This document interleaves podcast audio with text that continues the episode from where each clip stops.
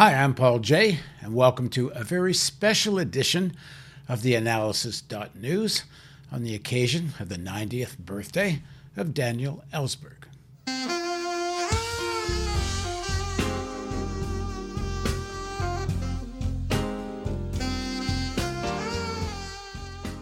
Ninety years ago, Daniel Ellsberg was born, and he has lived a life of meaning. Many of us strive to change the world, but few have the opportunity and the courage to change the course of history. Dan's release of the Pentagon Papers at great personal risk helped end the Vietnam War. His book, The Doomsday Machine Confessions of a Nuclear War Planner, reveals the institutional madness of American nuclear war strategy. Dan continues to fight for truth and to awaken people to the existential danger of nuclear weapons. I interviewed Dan's friend, historian Peter Kuznick, about the importance of Dan's life, life's work, and I encourage you to watch that. But now, in his own words, is my interview with Daniel Ellsberg on the occasion of his 90th birthday. So, at 90 years old, why don't you just take it easy? What what keeps you fighting? How do you summon the strength when sometimes it seems many are just not listening? Hope. Hope that we can surmount the challenges that are facing us, the challenge of ceasing a moral catastrophe that we're already involved in, which is that we have allowed doomsday machines to exist in our country and elsewhere in the world, and that we're on a course toward climate catastrophe as well. And uh, the problem is to avert the physical catastrophes, not probably full extinction on either case, but catastrophic uh, results for humanity if uh, we go on the way we are, if our policies continue as they are. My hope is expressed in action. As a friend of mine, Joanna Macy, says, hope isn't a feeling or an expectation, it's a way of acting. And uh, it's a way of acting as if we had a chance. Uh, and I think that's what we do have. We really do have a chance to change this uh, and to allow a more humane future to evolve. And to what extent is that hope an act of faith rather than rational analysis because I know you, you've told me you're not that, all that optimistic when you think about it rationally. I think, by the way, to say that uh, I don't, that one has faith suggests that you're sure, you feel secure in the belief that something will save us, either human or external. I don't have that kind of religious faith, uh, as some do, and I don't have that faith in humanity or in my own country uh, as much as I used to in the case of my own country. So I don't think it's a question of any uh, source of guarantee that we'll get through this without absolute catastrophe of a kind that has not been seen in human history or prehistory. Uh, I think that's not only not guaranteed, it's not even likely. But I don't think it's impossible.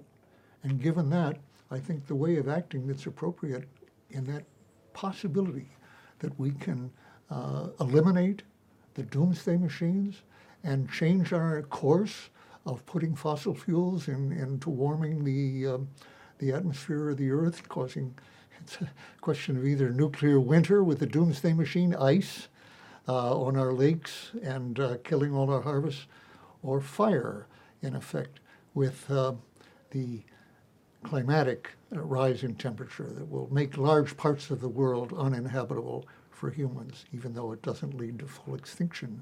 So I think both of those are actually likely, but not certain. And if we act in a way to explore, you know, as much as we should, to explore, search, invent, imagine ways of changing this course, uh, it is possible to do it.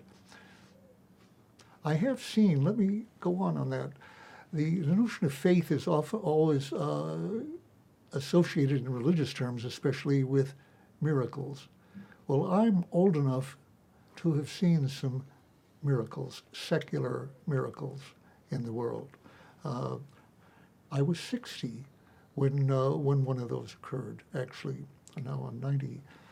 Uh, namely, as of, say, about 1981, 83, 1981 is what, uh, 40 years ago, if anyone had asked, what is the chance that the Berlin Wall will be down in 89, in eight years? Or if they'd asked that in 83 or 85, pretty much the same. The answer would not have been that it was unlikely.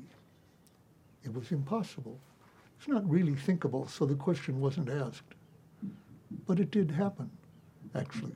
And then a few years later, actually, Nelson Mandela, black Nelson Mandela, had been in isolation for, I, I don't know exactly, perhaps 27, 29 years, something like that, became the president of South Africa without a violent revolution.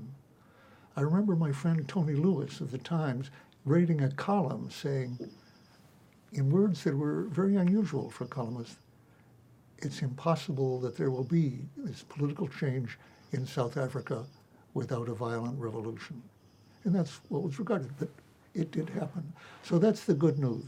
Uh, miracles of that sort, and I could name others that I've experienced in my own life, in the life of this country, they are possible.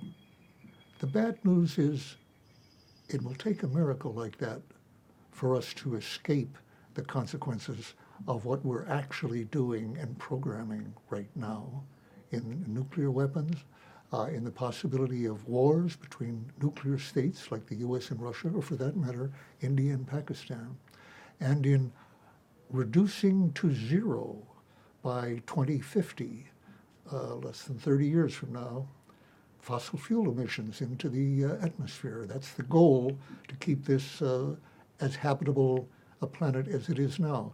That's not happening. The emissions are going up. They show every sign of going up now. Uh, so it will be a very great transformation of our country. And I'm working on the assumption at 90 that I perhaps wouldn't have had at 50, that it is possible to see change like that. I've got an eight week old grandson. What can you say to kids that are coming into this world now? What, what might the world look like when he's 90? You know, when you ask that question, it makes me feel almost like the, the wicked stepmother or the fairy godmother or something in the fairy tales who comes and curses the newborn child some way. And I certainly don't mean to curse them, uh, quite the opposite. I think you as a grandparent, and I know actually you are following the advice I'm about to give, Paul, but I think I have to say to the grandparents, this child will grow up into a world much, much less hospitable to human life than exists right now or has existed for millennia. Uh, if humanity exists at all in numbers greater than a hundredth or something of the current population as a result of nuclear winter. Uh, these are very bad prognostications. And I think that you won't change that future unless you, as you are, Paul, uh, Paul, but not everyone, not every grandparent, unless you are willing and able to face the difficulty of this and which, which are the forces and the interests that are invested in keeping things on the course that they are, in other words, toward disaster. Because I don't think unless we name those forces to some extent and recognize them and find ways to organize and enlighten people and to challenge them, uh, they will have their way and will stay on our course uh, as it is, which, let me sum up, I'm, I'm saying I think your grandchild is born on the Titanic. And it hasn't, we haven't yet hit the iceberg. But we, all of us at this time, are of course on that same ship, or what Nikita Khrushchev called our ark during the uh, Cuban Missile Crisis, and uh, aptly. And we're heading into ice. And indeed, the, uh, the captain of the ship has been warned of the ice ahead, as was true on the Titanic historically, and so far has chosen to go full speed ahead on a dark night into that warned ice. instead of, as other ships in the same vicinity did with the same warning, stopping dead in the water for the night so as to uh, have daylight when, when moving or to move ahead very slowly so be sure to see any obstacle in the way or simply to go south and extend the, uh, the voyage, which was acceptable for virtually every ship, except the Titanic, which wanted to set a speed record and couldn't afford to go south if it were to do that, or to stop in the water, and so full speed ahead. What was needed then was a kind of mutiny by the captain against the wishes against of the head of the uh, White Star Line, Ismay, who was on that ship and wanted a speed record, or if the captain who wanted to be on the board of White Star made the foolish, reckless choice of moving ahead, the first mate did have theoretically and actually a power to say that's not acceptable. We can't have that. A kind of mutiny saving the lives of the people, knowing, by the way, that they did not have lifeboats enough for even more than a third of the passengers because, for money reasons, the first class passengers needed patios outside their cabins from which lifeboats had to be removed in the design.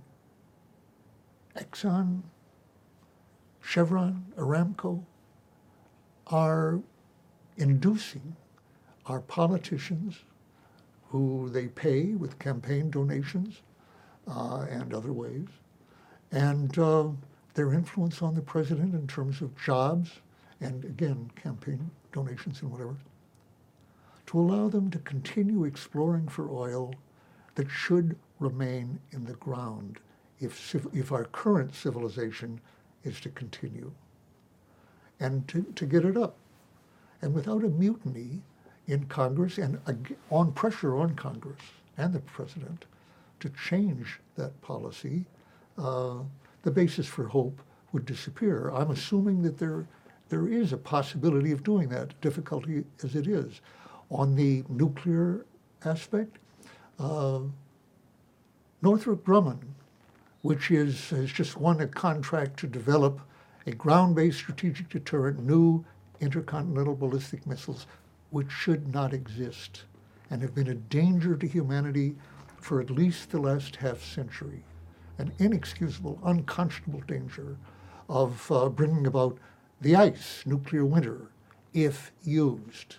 Uh, and uh, it's not only Northrop Grumman, they beat out Boeing for that contract. They are subcontracting, of course, to Lockheed, and we have General Dynamics and uh, Raytheon, uh, Big Five actually, uh, who were pushing the idea of a $1.7 trillion uh, modernization, revitalization, as they say, of a doomsday machine that can destroy not all life on Earth, not even all human life, probably, almost surely, but 90% of it. 7 billion people. If we exercised our current war plans in the large in a, in a war against Russia. Now, as I say, it's a moral catastrophe that this country built such a machine, and was then it was a moral catastrophe for the world and for Russia when they imitated it about a decade later. There's two of them poised on hair triggers. The hair trigger being the ICBMs on both sides that are vulnerable to being attacked by the other and subject to warning, tactical warning that each side has invested billions and billions to achieve, that has often proved false. That they are about to be attacked, and therefore the president or President Soviet Union of Russia now has to decide in minutes whether to use them or lose them. Use them to do what? Oh, to hit the other side's ICBMs, which the warning is telling us are already on the way, uh, not to quit, or to do it earlier. If we had a war in the Ukraine where uh, it's likely to escalate, nuclear war is coming, do we use our ICBMs now before they're destroyed or later?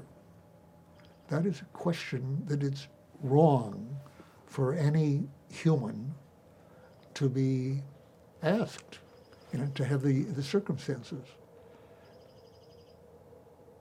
Abraham Lincoln said, if slavery is not wrong, then nothing is wrong.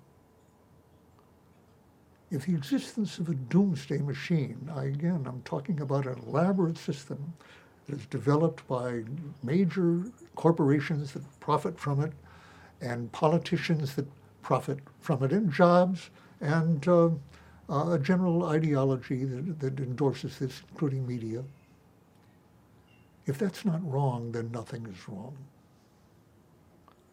It is wrong. It is wrong for us to, to maintain that, and that is what we're doing, Democrat and Republican alike, on this issue. There's no major difference between the parties. It's a bipartisan policy to be prepared, ready, totally ready, uh, at the order of a president or someone else who has succeeded a president who's just been killed some way or put out of action.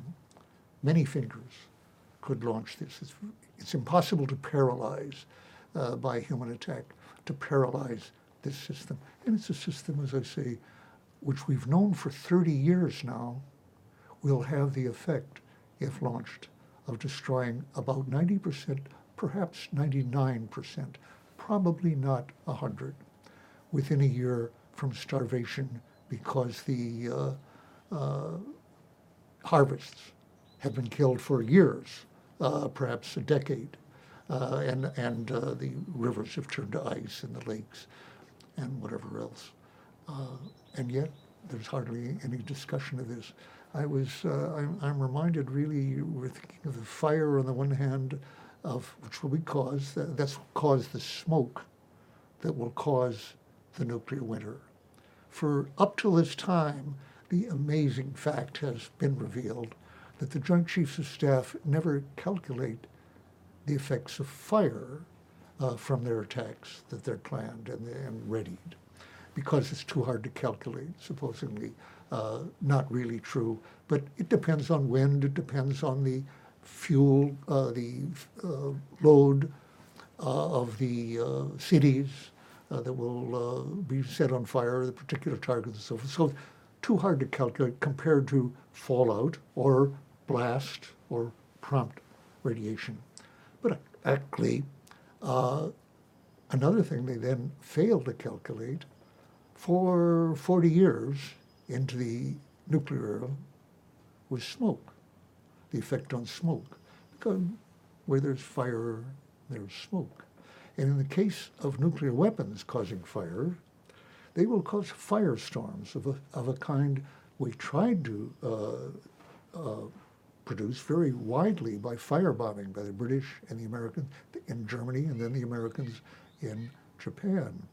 But we only achieved it three times, Hamburg, Dresden, and Tokyo, a firestorm that would, law, would cause intense uh, temperatures on the surface but what people didn't mean, and kill everyone within a, a given area, 100,000 people in one night in Japan, in Tokyo, March uh, 9th and 10th. They tried to create firestorms in 60 other cities after that, but didn't get it, killing about 900,000 Japanese civilians before Hiroshima. But Hiroshima caused the firestorm. With that, you can do it every time. And the firestorm has the unanticipated effect, uh, didn't calculate it, of causing the smoke to rise into the stratosphere, to launch it upwards into the stratosphere where it won't rain out. Due to that one city, uh, the effect of that, like Tokyo or even Hamburg and Dresden, the effect is not really perceptible on the earth. Do it to 100 cities, and our, when I started working on war plans, uh, 50 years ago, 60 years ago, 1961. Um, the Joint Chiefs uh, intended to hit every city in Russia and China, over 100,000, and many less than that, hundreds of cities. Uh, the effect of that would be to put enough smoke and soot into the stratosphere where it would go around the globe very quickly within days or a week or so, that would cut out 70% of the sunlight and cause ice age conditions on the Earth. So fire followed by ice, and uh, uh, you know, frost. I, I think of Frost here in this connection. I, I actually saw Frost re- recite his poem in '61 at the inauguration of John F. Kennedy. The wind blew the leaves, his uh, leaves of his speech away, his poem away, and I, I remember this, this little embarrassing because he was old. But of course, he had already written the poem Fire and Ice. I don't think that's the title of it, but it goes, Some say the earth will end in fire, some in ice. From what I've tasted of desire, I tend to favor fire. But from what I know of hate, ice is also great and will suffice. For destruction, ice is also great and will suffice. Anyway, that's what we're building toward. And that existed in 1970, 61 in, and really had existed as a U.S. capability for about 10 years before that. So uh, I say again, there's no excuse for the continued existence of this for one man or one nation to have the capability to do that. And uh, the climate issue is very much the same. So at 90, and finally answer your question, uh, I've learned a good deal of disillusion about my country and about my species, as long as well as learning how wonderful it is to live here, to be alive. And I'm, I'm still uh, never less conscious of that than I ever have been. It's wonderful here with my wife of 50 years and our children. My son lives in the house. And uh, look at this in California. And yet, even in a world where most people do not have the privileges and the luxury uh, that we have, uh, or the security, I could think, although actually what I've described is, is not a whole lot of security looking toward the future. But from day to day, no comparison with most people in the world. And yet, with all that harm and oppression and inequality going on, I do choose to want to keep it going, to keep it going, to postpone at least until we evolve in some cultural way in a way that will make it possible for us to make the world less insecure, less inhumane for everyone. Denial of the threat of nuclear war is very comforting. Facing up to it. it is very disturbing. You are the least in denial of anyone I know, yet you maintain a sense of joy you always have a twinkle in your eye. You, you laugh and you smile easily. Most people, when I start talking about this, they say, ah, it's just too depressing. How do you keep your sense of joy throughout all of this? Well, here, my wife of 50 years here now, being married and uh, being with her, lying with her at night is heaven on earth. So I know what heaven is. And the other side of that is that hell is possible on this earth. As a matter of fact, uh, all the people doing these things, I think hardly any of them do not convince themselves that they are making things less bad than they otherwise would be if other people were running it, that they have good intentions, but they are the kind of intentions that pave the road to hell. And that's the road we're on. Well, how do you smile on that road? You know, um, it occurs to me that one of my favorite books, very much so, when I was a kid, was book called Scaramouche by uh, Rafael Sabatini. And I always remember the first line of that about uh, a, Frenchman in the uh, 18th, uh, 18th century. He was born with the gift of laughter and a sense that the world was mad. Well, what we've been talking about here is um, he was not wrong. Uh, the epigraph for my book recently I chose was from Nietzsche, one of the two epigraphs. Madness in individuals is something exceptional, but in groups, parties, nations, and epochs, it's the rule. And again, I think that's um, uh, what we're seeing the, the sort of availability of humans to madness. And in a way, um,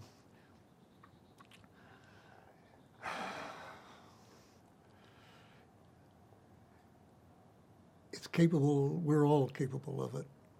I think all humans are capable not only of participating in something mad out of a sense of group, teamwork, uh, going on delusional beliefs generally, and being obedient, being loyal, being patriotic, being courageous, all things that we generally regard as virtues, but they all have a dark side in that they can be put to work serving very bad interests in general, and that's where we are. So, uh, for many of us, obviously, life is simply, as I said earlier, very privileged. My life is, has always been a life of privilege compared not only to most people in the world, but most people in America. And um, uh, it's a and it's a privilege to have my family, to have my wife with us together, to have friends who are, are also joining me in this effort is joyous. And uh, there's a lot of things to, to laugh about. But at the same time, I can't let go of this feeling, the belief I have that it's not impossible to avert these catastrophes that we're facing, and that it's, it's possible even to challenge the hoax that uh, entraps so many people. Uh, the Ro Khanna and uh, Markey effort to stop the ground-based strategic deterrent, the continuance of which I think would mean that we were doomed to have a hair trigger on the doomsday machine indefinitely, and I don't think we would survive that indefinitely. Uh, the the the um, programs of the new administration need improving, actually, in terms of climate, but they're an immense change and really offer hope, a, a, an actual visible basis for hope that the emissions will go down.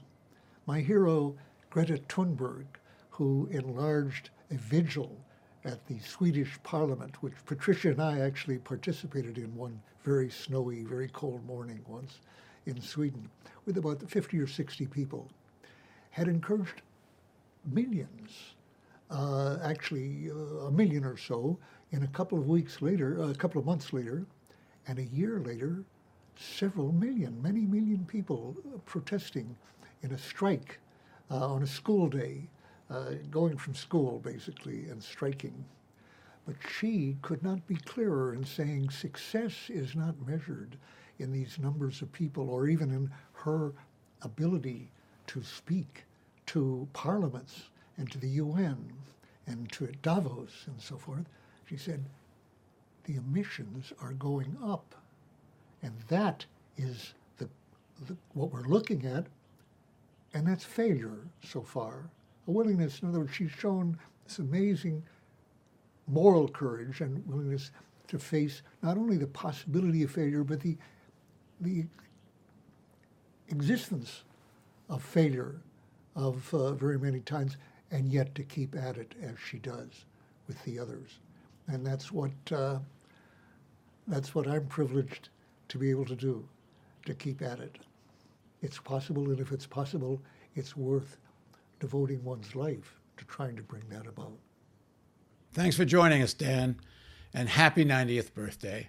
And thank you for joining us on the analysis.news.